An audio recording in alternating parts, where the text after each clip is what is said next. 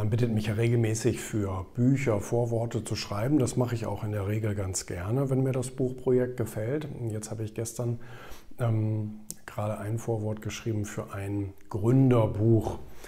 Und ähm, das kommt bei einem sehr renommierten Verlag raus. Und es wurde von mehreren Unternehmensexperten geschrieben. Und ähm, dann habe ich überlegt, was kannst du jetzt in das Vorwort reinschreiben? Was brauchen Gründer und Jungunternehmer denn? Und ich bin wieder bei meinem alten Thema gelandet. Irgendwie klinge ich da so ein bisschen wie so eine kaputte Schallplatte. Aber ich bin wieder bei dem Thema gelandet, ähm, äh, lesen und Wissen aufbauen. Weil ich habe gesagt, Sie müssen natürlich als Gründer und junge Unternehmer viele Fehler machen. Und das dürfen sie sich auch nicht verbieten. Es gibt ja diese Bullshit-Regel, mach keinen Fehler zweimal. Das ist natürlich völliger Unsinn. Nur dadurch können wir innovativ sein und neue Ideen erforschen und müssen natürlich erstmal dann die ganzen Wege gehen, die nicht funktionieren.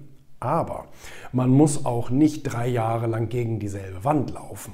Das ist auch nicht Vorschrift, sondern ähm, man darf ruhig Erkenntnisse, die andere schon gesammelt haben, darf man ruhig übernehmen und natürlich für sich in, in positiver Weise anwenden. Das habe ich dann letztendlich auch reingeschrieben in das Vorwort, ähm, dass es natürlich darum geht, auf der einen Seite sich die Fehler zu erlauben und die auch, ich sag mal, beherzt und gerne zu machen, aber auf der anderen Seite natürlich parallel auch das ganze Wissen aufzusaugen, was es schon gibt. Weil das wäre hirnrissig. Das wäre hirnrissig, ähm, wenn man, wenn man Wissen bekommen kann, weil es schon jemand aufgeschrieben hat, aber man einfach zu faul ist und, und sagt, ach nö, da habe ich keine Zeit zu.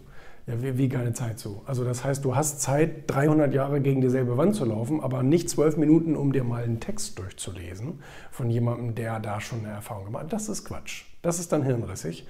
Und ähm, von daher, da muss man eine Balance finden.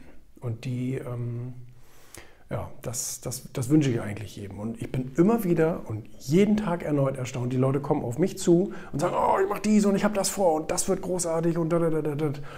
Und dann frage ich immer, und welche Texte hast du dazu gelesen? Also damit meine ich Bücher oder Abhandlungen oder Studien oder irgend sowas ähnliches, weißt du, so Erkenntnisse, Marktberichte, Erkenntnisse einfach. Was, was passiert in der Branche, in die du da jetzt gerade möchtest? Was passiert denn mit Produkten, die so entwickelt wurden, wie du es vorhattest und so weiter. Und dann kommt immer, hm, ja, nee, ich habe mir mal so ein YouTube-Video angeguckt, aber naja, gut, ja, gelesen habe ich jetzt noch nichts drüber, denke ich mal so.